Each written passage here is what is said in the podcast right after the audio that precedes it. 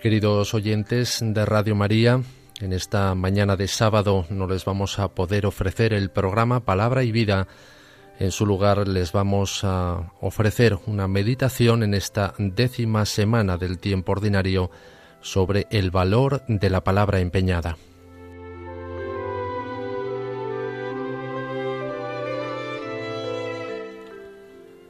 En tiempos de Jesús, la práctica del juramento había caído en el abuso por su frecuencia, por la ligereza con que se hacía y por la casuística que se había originado para legitimizar su incumplimiento. Jesús sale al paso de esta costumbre y con la fórmula pero yo os digo que emplea con frecuencia para señalar la autoridad divina de sus palabras, prohíbe poner a Dios por testigo, no sólo de cosas falsas, sino también de aquellos asuntos en los que la palabra del hombre debe bastar. Así lo recoge San Mateo en el Evangelio de la Misa. A vosotros os debe bastar decir sí o no. El Señor quiere realzar y devolver su valor y fuerza a la palabra del hombre de bien, que se siente comprometido por lo que dice.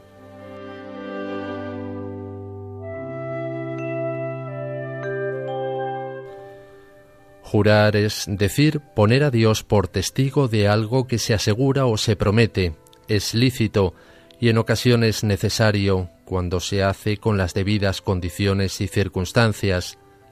Es entonces un acto de la virtud de la religión y redunda en honor del nombre de Dios. El profeta Jeremías ya había señalado que el juramento grato a Dios debía ser realizado en verdad, en juicio y en justicia, es decir, la afirmación ha de ser verdadera, formulada con prudencia, ni ligera ni temerariamente, y referida a una cosa o necesidad justa y buena. Si no lo exige la necesidad, nuestra palabra de cristianos y de hombres honrados debe bastar, porque nos han de conocer como personas que buscan en todo la verdad y que dan un gran valor a la palabra empeñada, en lo que se fundamenta toda lealtad y toda fidelidad a Cristo, a nuestros compromisos libremente adquiridos, a la familia, a los amigos, a la empresa en la que trabajamos.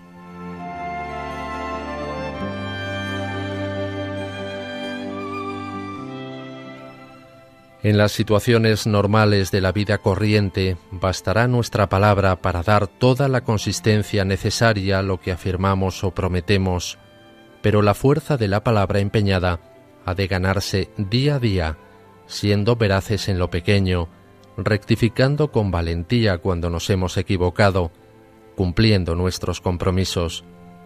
Nos conocen así en el lugar donde trabajamos, en la familia, aquellos que nos tratan.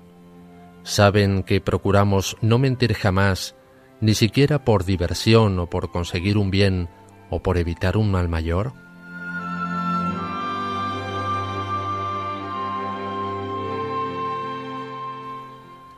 En las enseñanzas de Cristo la hipocresía y la falsedad son vicios muy combatidos, mientras que la veracidad es una de las virtudes más gratas a nuestro Señor. He aquí un verdadero israelita, en quien no hay doblez, dirá de Natanael cuando se le acerca acompañado de Felipe. Jesucristo mismo es la verdad. Por el contrario, el demonio es el padre de la mentira. Quienes sigan al Maestro han de ser hombres honrados y sinceros, que huyen siempre del engaño y basan sus relaciones humanas y divinas en la veracidad. La verdad se transmite a través del testimonio del ejemplo y de la palabra. Cristo es el testigo del Padre.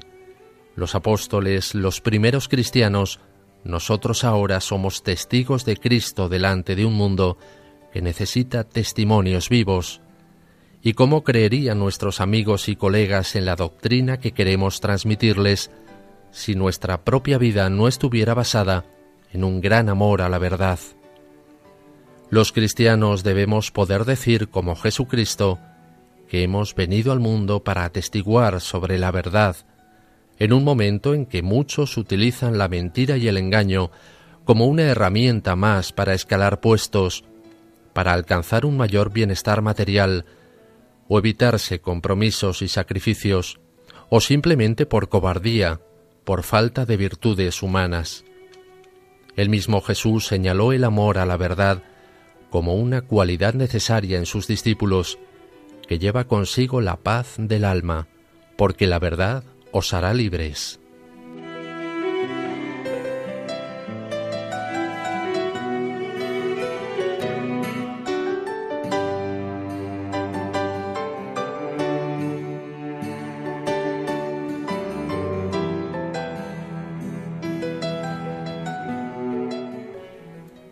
Hemos de ser ejemplares, estando dispuestos a construir nuestra vida, nuestra hacienda, nuestra profesión, sobre un gran amor a la verdad. No nos sentimos tranquilos cuando hay por medio una mentira. Debemos amar la verdad y poner empeño en encontrarla, pues en ocasiones está tan oscurecida por el pecado, las pasiones, la soberbia, el materialismo, que de no amarla no sería posible reconocerla.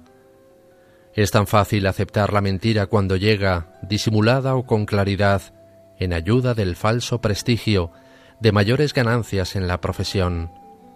Pero ante la tentación, tantas veces disfrazada con variados argumentos, hemos de recordar clara, diáfana, la doctrina de Jesús, sea vuestra palabra, sí, sí, no, no. Ser veraces es un deber de justicia, una obligación de caridad y de respeto al prójimo. Y esta misma consideración por quienes nos escuchan nos llevará en ocasiones a no manifestar indiscretamente nuestros conocimientos y opiniones, sino de acuerdo con la formación, edad, etc., de los oyentes. El amor a la verdad que nos han confiado nos llevará a mantener firmes otras exigencias morales, como la reserva o el secreto profesional, el derecho a la intimidad, pidiendo si es preciso consejos sobre el modo de actuar en casos difíciles para defender una determinada verdad ante quien quiere acceder a ella injustamente.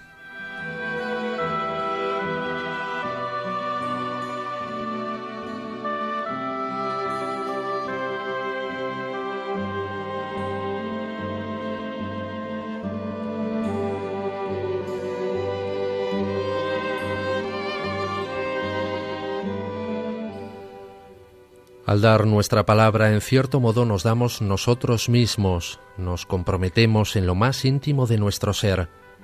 Un cristiano, un verdadero discípulo de Jesucristo, a pesar de sus errores y defectos, ha de ser leal, honesto, un hombre de palabra, alguien que es fiel a su palabra. En la Iglesia los cristianos nos llamamos fieles para expresar la condición de miembros del pueblo de Dios adquirida por el bautismo pero también fiel es la persona que inspira confianza, de la que nos podemos fiar, aquella cuyo comportamiento corresponde a la confianza puesta en ella o a lo que exigen de ella el amor, la amistad, el deber y que es fiel a una promesa, a la palabra dada. En la Sagrada Escritura el calificativo fiel es atribuido a Dios mismo, porque nadie como Él, de modo eminente, es digno de confianza es siempre fiel a sus promesas, no nos falla jamás. Fiel es Dios, dice San Pablo a los Corintios, que no permitirá que seáis tentados más allá de vuestras fuerzas.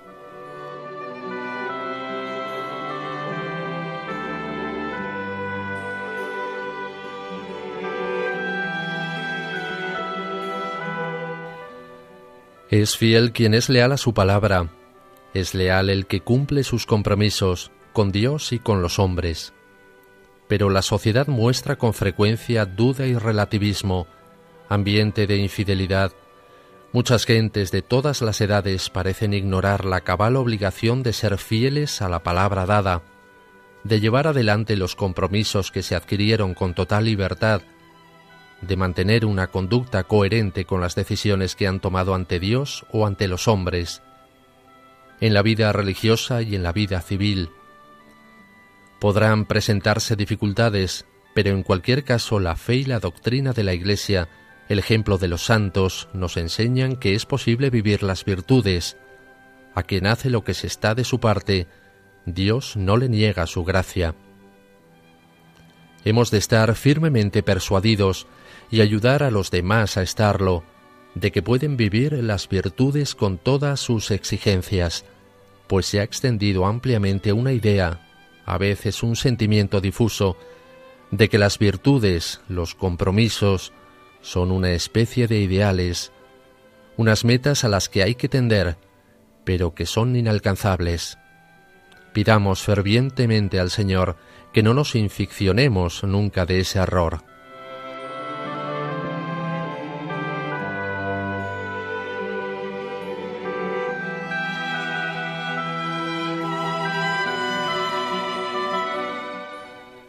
El cristiano, ejercitándose en la lealtad, no cederá cuando las exigencias morales sean o parezcan más fuertes. Hemos de pedir a Dios esa rectitud de conciencia. Quien cede, teóricamente, desearía vivir las virtudes, desearía no pecar, pero considera que si la tentación es fuerte o las dificultades grandes, está poco menos que justificado ceder. Esto puede ocurrir ante los compromisos en el trabajo, frente a la necesidad de rechazar con energía un clima de sensualidad, al ser necesarios unos medios costosos para sacar adelante la educación de los hijos, o el propio matrimonio, o el camino vocacional. Recordemos hoy en nuestra oración aquella advertencia de Jesús. Cayó la lluvia, llegaron las riadas, soplaron los vientos e irrumpieron contra aquella casa, pero no se cayó porque estaba cimentada sobre roca la roca es Cristo que nos brinda siempre su fortaleza.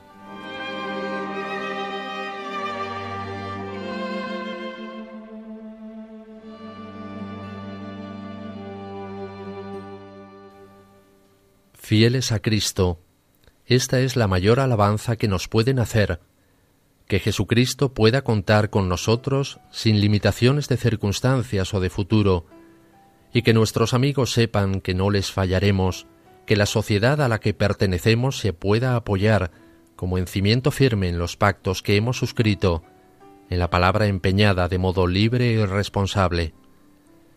Cuando viajáis de noche en ferrocarril, ¿no habéis pensado nunca de pronto que la vida de varios centenares de personas está en manos de un maquinista, de un guardacujas que sin cuidarse del frío y del cansancio están en su puesto? La vida de todo un país, la vida del mundo dependen de la fidelidad de los hombres en el cumplimiento de su deber profesional, de su función social, de que cumplan fielmente sus contratos, que sostengan la palabra dada, sin necesidad de poner a Dios por testigo, como hombres cabales.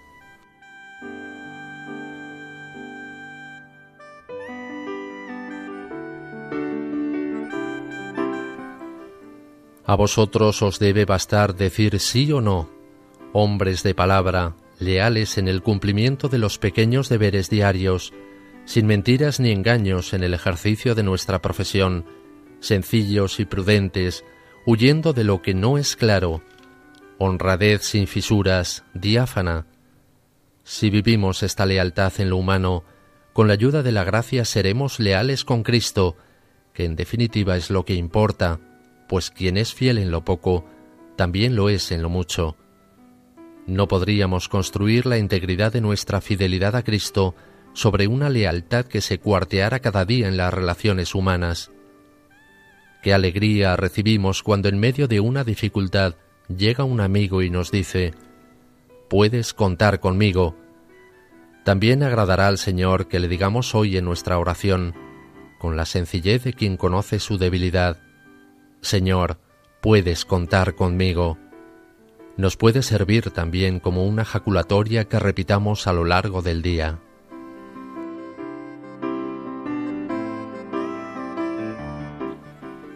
Pidamos a María Santísima, Virgo Fidelis, Virgen fiel, que nos ayude a ser leales y fieles en nuestra conducta diaria, en el cumplimiento de nuestros deberes y compromisos.